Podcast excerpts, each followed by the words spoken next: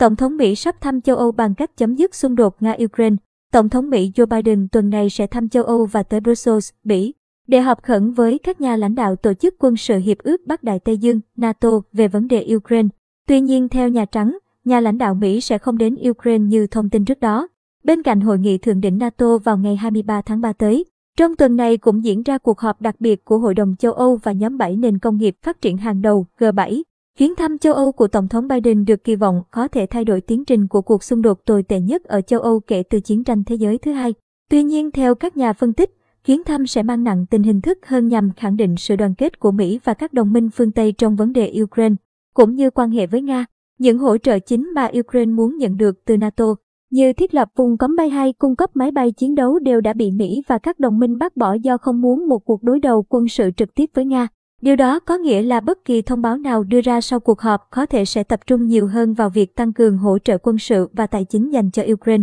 cũng như thông qua các trừng phạt mới nhằm vào Nga. Tổng thống Biden trước đó đã để ngỏ khả năng mở rộng quy mô triển khai quân đội Mỹ tới các nước sườn phía đông của NATO, củng cố cam kết của Washington đối với quốc phòng châu Âu